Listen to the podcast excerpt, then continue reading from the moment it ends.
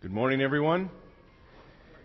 It's good to see everyone here. May, may God bless us as we go to His Word now. Would you pray with me, please?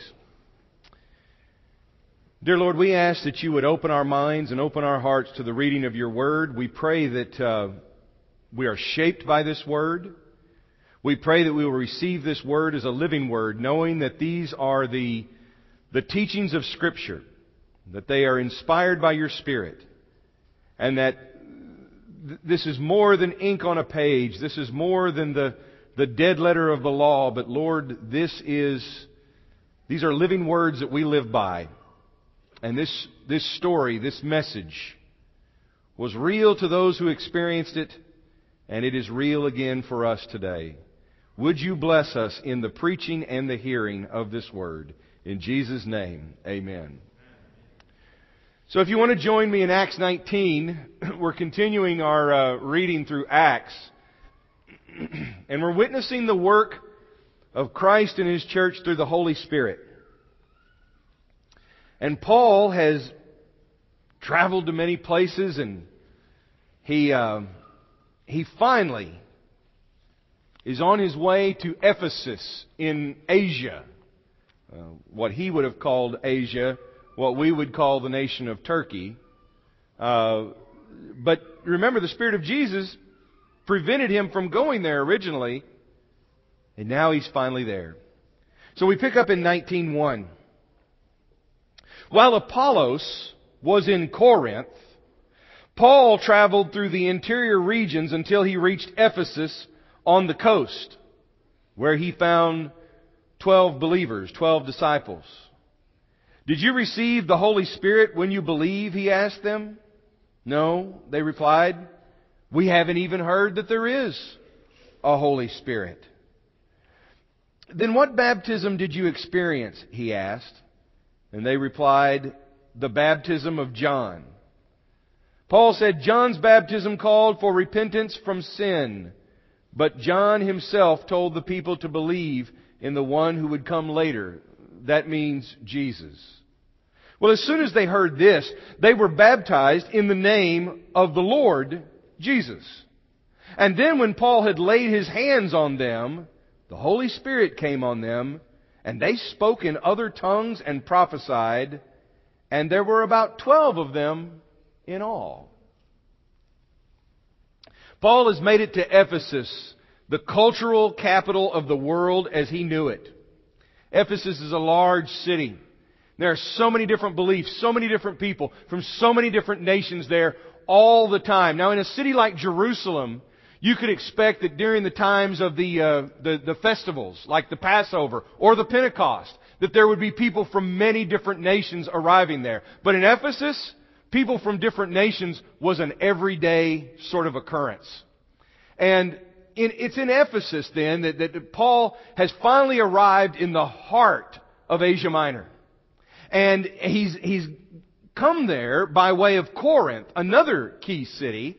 And it was in Corinth that he met Priscilla and Aquila, a husband and wife, both of them uh, Jews, and they've become disciples of Jesus. And now they're evangelizing and they're teaching other people. And one of their students, one of their disciples, is a man named Apollos.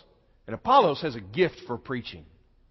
And they've taught Apollos, and Apollos was either a disciple of John the Baptist or Apollos was a follower of the teachings of John the Baptist.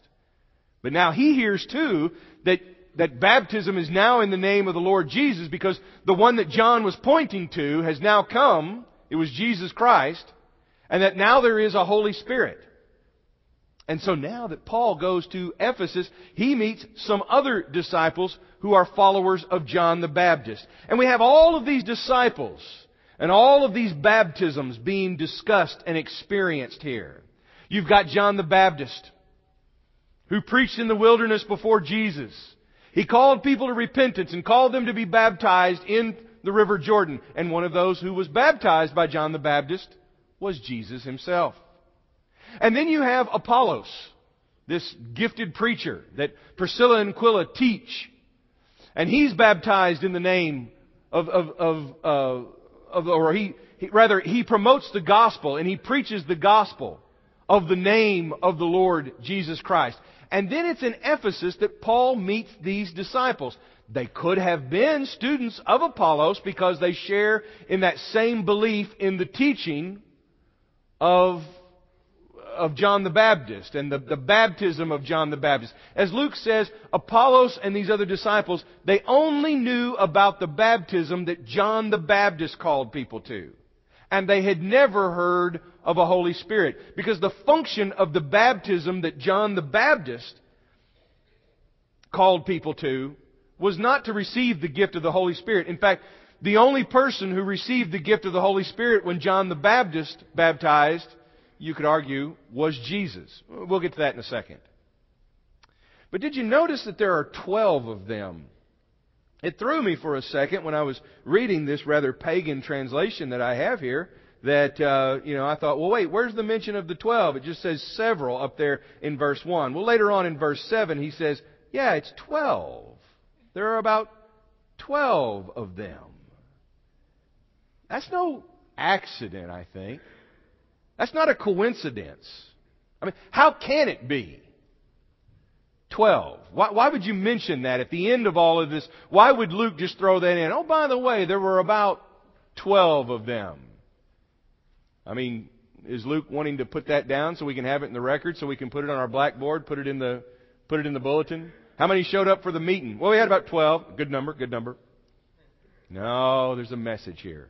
But let's come back to that message for a second because I have a, I have a hunch that all of this talk of baptism leads us to some questions about baptism. The kind of questions that, that, that ring in our head quite often. Questions like, so if I didn't know about the Holy Spirit or didn't expect the Holy Spirit, do I have to be baptized again? You may be asking that question. Questions uh, about rebaptism.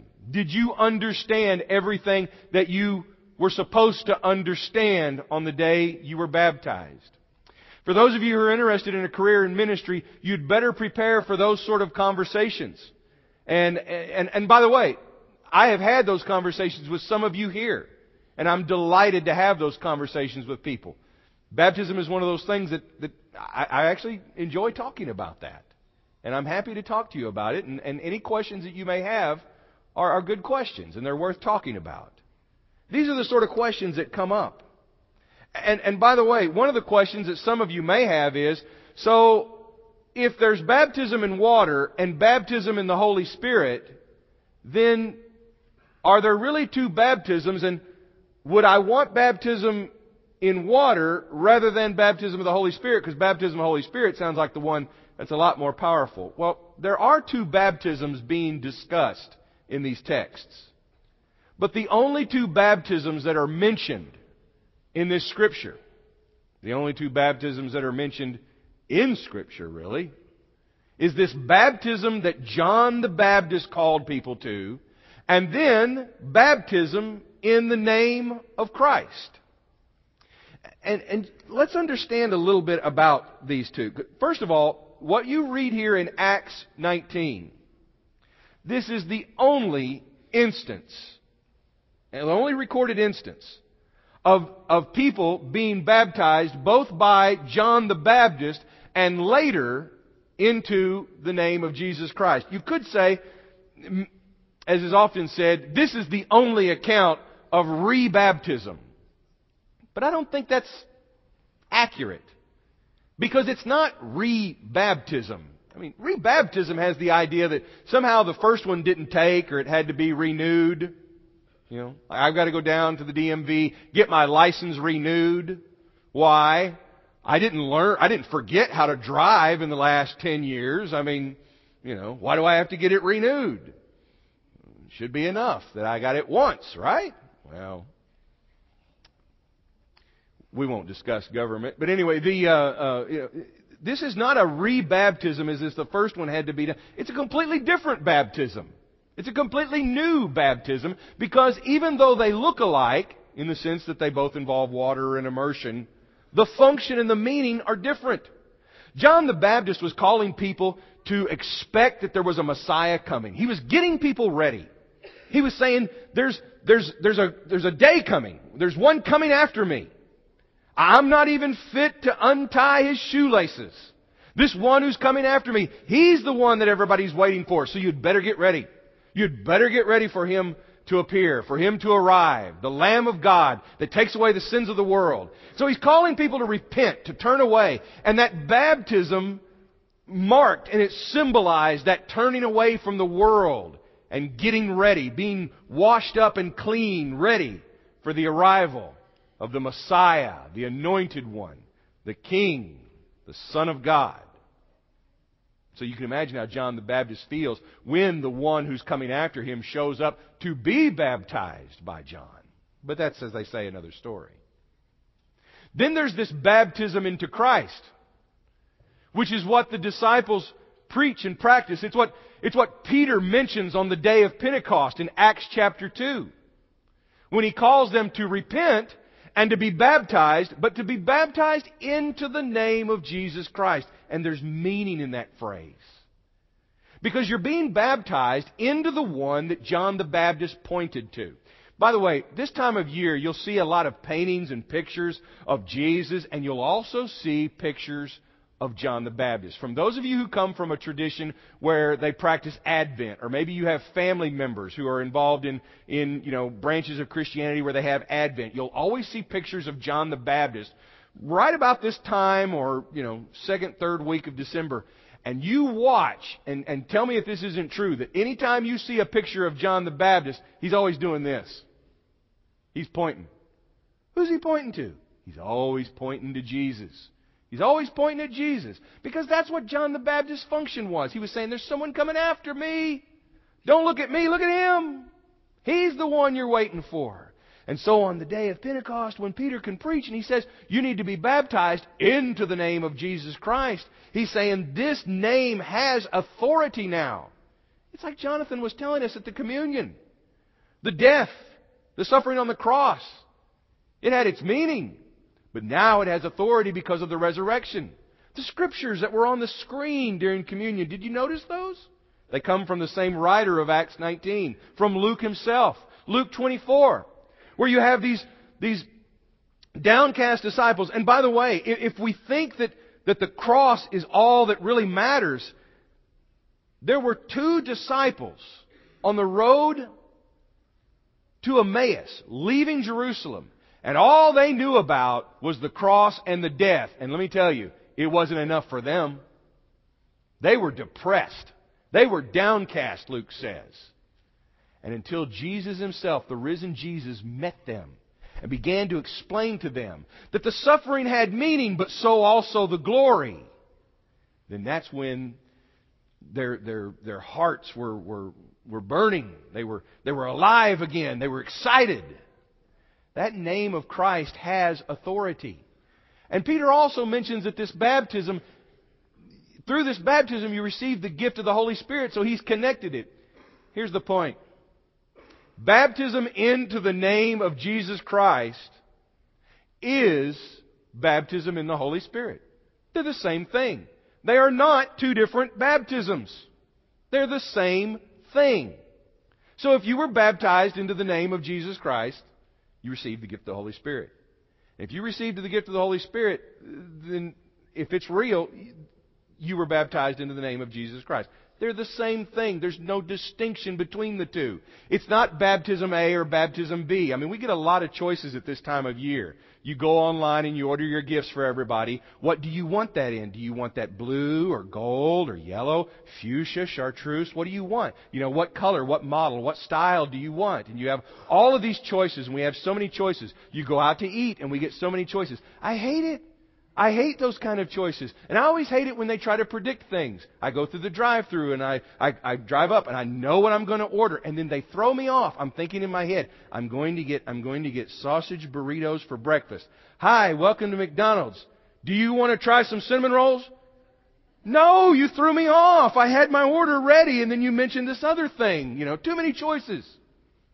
You don't get that option with baptism. Would you prefer baptism in the Holy Spirit or would you prefer baptism in the name of Jesus Christ? It doesn't work that way because they're the same thing. That's what Scripture teaches. There are only two baptisms, and it's the two that are compared here when this dialogue that Paul has with these disciples in Ephesus. There's baptism, the kind of baptism that John called people to, and there's the baptism into Jesus Christ. And they serve different purposes. Furthermore, the baptism into Christ Jesus, you might think of it as the upgrade to the baptism that John called people to. And you might think of it this way, that the first baptism was in preparation for the baptism that was to come, just as John the Baptist was the one preparing the way for the one who would come after him.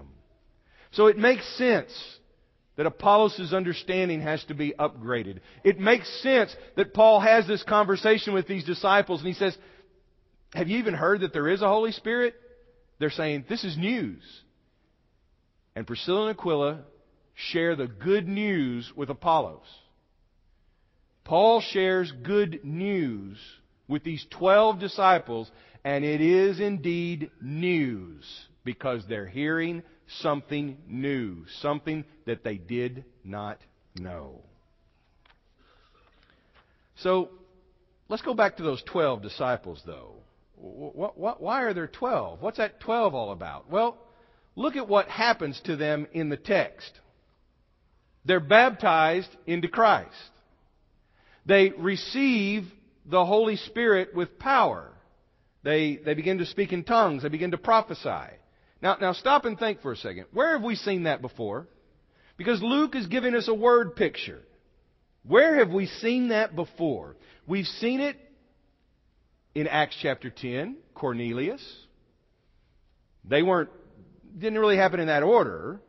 They received the Holy Spirit and they began praising God, not prophesying, and that convinces Peter and his companions that, well, if they've received the Holy Spirit, then who can prevent them from being baptized? Okay.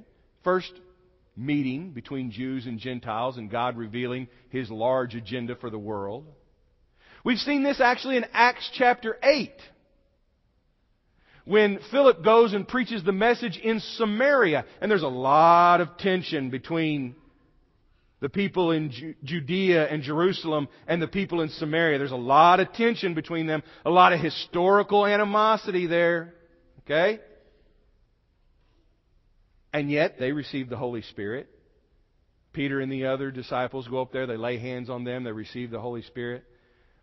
But those two experiences of baptism and the Holy Spirit, they don't come close enough to resemble the one that I think Paul, that Luke is really trying to get us to see. That when Paul is talking to these twelve, it looks a lot like what happens on the day of Pentecost in Acts chapter 2 that what you have on Acts chapter 2 is you have how many people who receive the gift of the Holy Spirit and begin speaking in tongues and they begin prophesying? How many?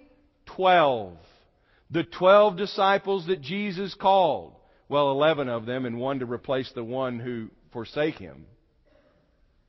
But what you, I, I, this is what I think Luke is doing. Because Luke has themes that run through the Gospel of Luke and run through Acts. He's trying to get us to see the pictures, the, the, the, the same notes of music all over again in his message.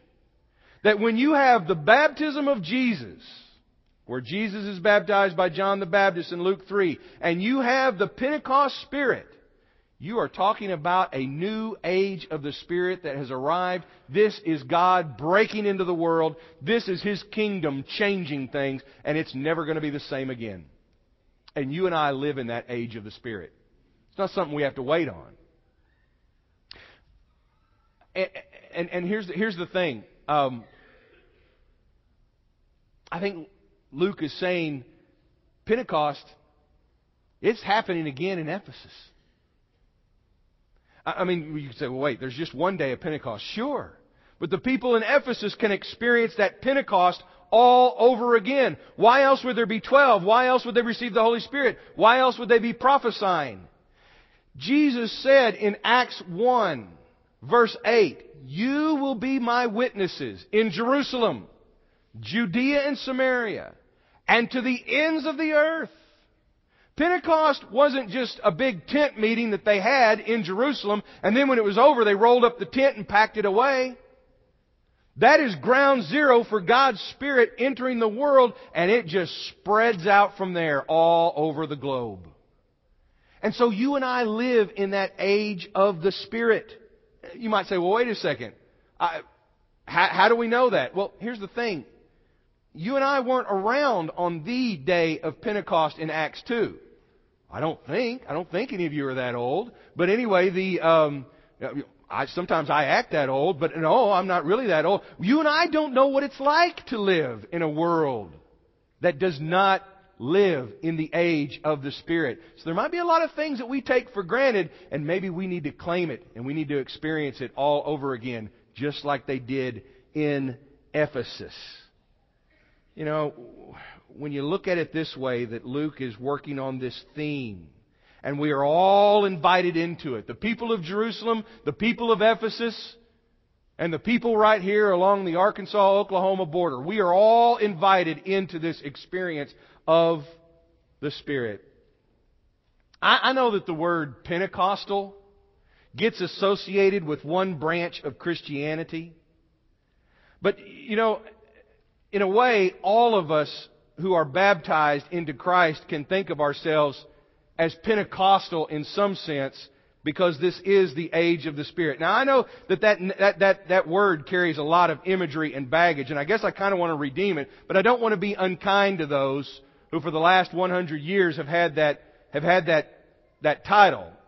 But what I'm trying to tell you is to think of the, the Pentecostal age and to think of the age of the Spirit, you do not just have to associate it with a single experience in America.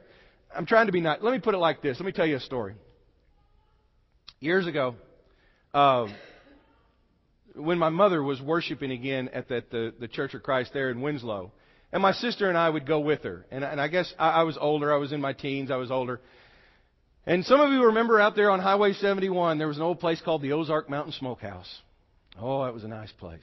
And so we would go there after church sometimes and get some lunch. This ought to be making some of you hungry right now. And so we would go there and we would visit. Well, one day, and this, this, I just love this about church fellowship. One day we went there and we saw Brother Paxton. He, he was the old bachelor at, at the Winslow church. Such a neat fellow, such an interesting fellow, and he was there eating by himself. And so we came over and we joined him at the table, and he asked us to come to the table. And there we were. My mother, my sister, and I, and, and we were having a good time and listening to his stories. And he knew everybody in that area. Well, a couple walks into the smokehouse, and they've got the traditional look of what you, you know, anticipate someone being a um, rather traditional Pentecostal would. You know, the women have got the dresses on, they've got the dark clothes, they've got their hair up in a bun and everything. I mean, it's obvious, okay? It's obvious. I'm not putting them down. But what's interesting is Brother Paxton then turns to us and he goes, he talks to them. He knows them first. He greets them. He welcomes them. He has this great relationship with them. And then he turns to us on the side and he says, they're Pentecostal. As if we didn't know. Now the rest of the story is, is that then a few minutes after that, my sister and I were getting a kick out of that. But a few minutes after that, this couple comes in and they've got on the leather garb and they've got metal studs in their faces and they've got tattoos and they've got blue hair. And it's spiked in all directions. And they walk in and they come in to get some, some sandwiches there at the smokehouse. And I turned to my sister and I said, they're not Pentecostal.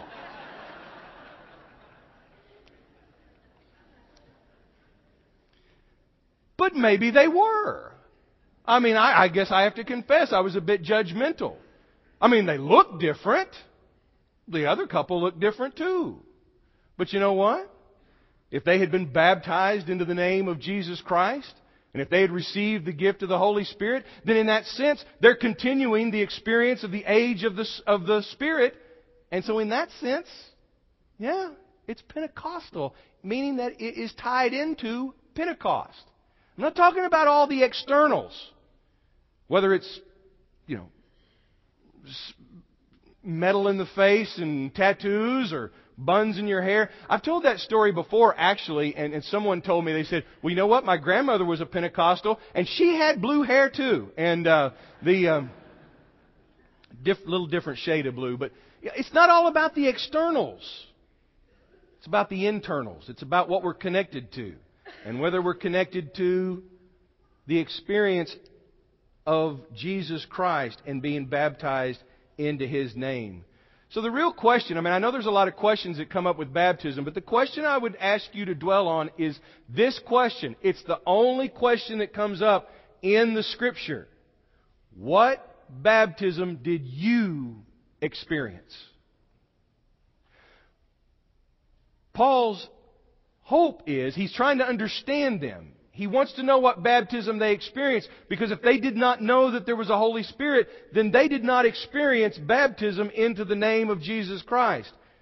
Now, you might ask, well, wait a second. If we're in the age of the Spirit, then what other baptisms are there? Well, unfortunately, there are some baptisms that we experience, and I, I, I wonder, did you experience baptism into the church of Christ? Because there's no such thing scripturally. No, God adds us to His church, but we are not baptized into the name of the church. That would mean that you're baptized into the name of a group of people. That would mean that you're baptized in the name of your preacher. And that, that you're not going to get saved that way, okay? I guarantee you right now. No, we are baptized in the name of Jesus. That's how you are added to His body, to His church. How can you be if you don't have the authority of His name? Have you experienced the baptism of the one time amnesty? I'm afraid that sometimes baptism has been simplified so much that it becomes this one time amnesty. Look, you're going to sin, so the story goes, and, and you get one shot at getting cleaned up. After that, the counter starts all over again. And you're going to just accrue sins all over again. The, the scripture in Hebrews says that the blood of Christ does not just save us one time, but once and for all. It is, if we, First John, if we walk in the light as He is in the light, then the blood of Christ continues to cleanse us when we've simplified baptism into this kind of, look, you get one shot at this, and then after that, we can't save you again. You can't get another one. Oh man. So you'd better stay clean. We come up with weird ideas of discipleship. That after you're baptized, you have to kind of hide in a corner. It's like getting your clothes cleaned up and then, please, don't get mud on them all over again, okay? Just, just stay out of trouble. And that's not discipleship. That's not baptism. I think it was Charles Hodge. He was a you know, preacher that some of you may know who said that with that kind of thinking, what we ought to do is we ought to stand at the baptistry, and after somebody's baptized, we ought to just shoot them with a gun right then and there because we can't expect that they'll be saved. See, those kind of bad ideas, that sort of bad thinking leads to a weak discipleship. What, did, what baptism did you experience? Did you experience the baptism of the get out of hell free card? I've told you before that I've had moments where I'll, I'll get people together in some of those off hour baptisms and I'll say, let's tell each other the story of the day we were baptized. Let's remember it. And there was one occasion in particular where I thought, you know, there's some older people here that might encourage. They were, they were, they were fellows my age. And I thought they might encourage this young person who wants to get baptized. And I said, tell them your story. Why were you baptized? I got scared to death at church camp and I didn't want to go to hell. And that's pretty much it. Isn't there more? What about Jesus? What about the Holy Spirit? I Hadn't really thought about that much. I felt like Paul in Acts 19. Now, let me say this. If that's been your experience, I don't think that that means you can't claim that baptism. It means that we need to build on that baptism and we need to grow into it. Because the baptism is the beginning of a new life. It's not the last step and then it's over. It's the beginning of new life in Christ. If it is rebirth, if it is new birth, then we move from there and we grow and we increase and we experience God's Spirit working with us. These misunderstandings keep us from appreciating and living out baptism in Christ and what it means to have that relationship with Him. When you go on here in Acts 19, you'll see that, that, that Paul there's healings that go on with Paul. I mean, even like if Paul's had a hanky or something like that and then he drops it, people can touch it and they're healed. Well, notice that Paul isn't running around, you know, doing his healing miracle show. Come and be healed by the apostle Paul. Yea and verily, here it is. Be healed. He's not doing that. People are just picking up on this. In fact, it's the fellows who try to do that, who try to use the name of Jesus Christ in their own, to their own advantage. These, these guys who are called the seven sons of Sceva. That name alone ought to be a warning. And they go around thinking, we're going to cast out evil demons in the name of Jesus. One evil demon takes them to school. He says, Who are you? I know Jesus. I've heard of Paul, but I don't know you. And in one of those wonderful, colorful moments, it says that the, the man possessed with the Spirit sent them out bleeding and naked. Okay? They, that's, that's the Greek New Testament way of saying they were losing a fight. Okay? Paul has this power not because he's trying to capitalize on it, but just simply because he has this relationship with God. When you experience baptism in the name of Jesus Christ, a relationship with God, with Christ, begins at that baptism. It begins, and we grow in it. And we are under the authority of Christ's name. We live under so many ideas of jurisdictions and authorities and we know where you know, some of you have been traveling. You can see on your GPS the little dotted lines and the signs. Where does the border begin? When do you cross from this territory to that territory? Sometimes if you're, if you're really strict about this, you get really upset when your GPS shows that you've crossed the state line, but the sign for it is a few yards down the road. Ah! You know, I mean, how are we going to find out where the boundary really is? Don't we understand that spiritually, when we're baptized, we are baptized into the name of Jesus Christ, which means you are now under His authority. And there's no worry about boundary lines. It's clear. It becomes very clear. Because the authority of Jesus is ultimately everywhere. You'll say, wait a second. I know places where Jesus is not honored. I know places where Jesus is not respected. Sure. But that doesn't mean he hasn't claimed that territory. It belongs to him. All things have been put under his feet. That's the glory. That's the exaltation. I mean, you can sit around and deny that he's in charge. And you're going to lose that battle too. We who have been baptized into the name of Jesus are now under that authority. That means we belong to him. That means that we have that relationship. And there is this age of the Spirit that's spoken of constantly in the New Testament. I just think that sometimes our limited views keep us from recognizing it. Ephesians 4 mentions how the Spirit empowers the church and, and we've got pastors and we've got teachers and we've got apostles and we've got prophets and, and he's not just giving out a lot of titles and ranks, but he's saying we've got all of these gifts and all of these people who are gifted, but it's for one purpose. Building up the body of Christ. In 1 Corinthians 12, he says we've got all of these gifts. And we've got the gift of love that everybody can excel in. And again, there's a purpose. You know what it is? Building up the body of Christ. That's the empowerment of the Spirit. We've got Galatians 5, the fruit of the Spirit. When the Spirit is at work in your life, what does it look like? It looks like love and kindness and joy and peace. Someone shared a statement with me recently that it's one thing to be right. But if you're right and you're not kind at the same time, just look at Galatians 5. You're missing out on one of the important fruits of the Spirit. That's how the Spirit works in our lives. So when you're worried about the things that, you know, it's like, yeah, I'm just not that kind of a person. Well, no, not right now. But are you willing to live under the authority of Jesus Christ? Are you willing to have a relationship with Him? Are you willing to let the Spirit work in you and change you and shape you so that you grow? Now, I know that I've spent the Sunday before Christmas talking about baptism. And depending on where you come from, what your background is, well, that's either unexpected or you know that it's okay to preach Luke's nativity as long as you don't preach it on Christmas Day. We all have our different backgrounds. No, I've, I've preached this text because it was chosen. Acts 19, it was the text for the day. Some of you would be happy if I only preached baptism, okay? Well, I do. Every sermon that we preach is about baptism because it's about living out our baptism. Sermons that preach instructions on baptism, that's something entirely different. And we don't have to preach those over and over again. But we do preach every word of God is about living out the meaning of our baptism or painting a picture for people of what baptism means. What that life after baptism means.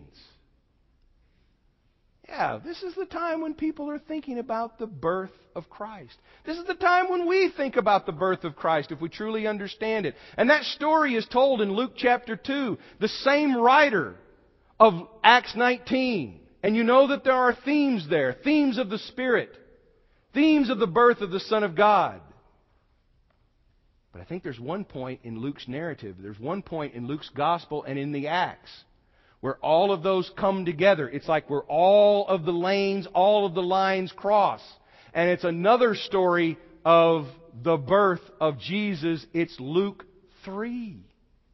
I mean, if we compare baptism to a birth, then isn't this in some sense a birth as well? It's at least a beginning. I know that Jesus did not need to bury the old man of sin the way Paul describes baptism in Romans 6. But there is a turning point at this baptism. He has to convince John the Baptist, we need to do this. But I'm not worthy, says John. I'm not worthy to baptize you. You should be baptizing me. Jesus says, this moment needs to happen. And aren't we glad that it did? You know why?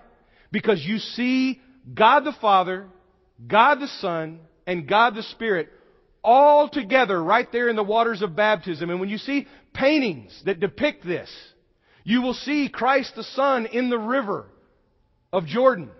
And you'll see the Spirit, as it's described in Luke 3, descending on Jesus. Spirit and baptism are connected right there at the baptism of Jesus. It's the beginning of that age of the Spirit. And no, you do not see God. And it's hard to paint a voice. Some people will just paint the words on their paintings.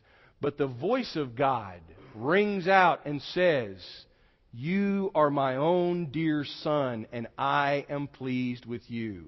A statement is made that Jesus is the Son of God, that He was born on earth to be the Son of God, to go to the cross. He was buried, He suffered, and he was raised again. So another image that is just as appropriate at this time is not just Jesus away in a manger, but Jesus in the waters of the river Jordan with the Holy Spirit descending and the voice of God saying, This is my Son. Another appropriate image. We're about to sing a song that evokes that beginning. Let me show you something. This is something that's used in astronomy it's a filter. And you put that on the lens of your telescope when you're looking at the stars. You have different filters. Those filters help you see the stars and the planets more clearly. When we look at the story of the birth of Christ, at the story of the Star of Bethlehem, we perceive it through this filter. Because you and I live on this side of the baptism of Jesus. And if you have been baptized into the name of Jesus, then you are right there with Christ in the water. And the Holy Spirit is even more active now than it was then. Jesus said so in the Gospel of John. And if you've not yet experienced baptism in the name of Christ, then I want you to know that you're fully invited. You're fully invited to experience that, to begin that relationship. And I hope that all those other those other ideas of baptisms that other people have experienced will not cloud your perception or get in your way. Because the only baptism that you need experience is baptism in the name of Jesus Christ so that you may receive the gift of the Holy Spirit. My question, the last word here, is the same question that Paul asked those 12 disciples. What baptism did you experience? Let's stand and sing.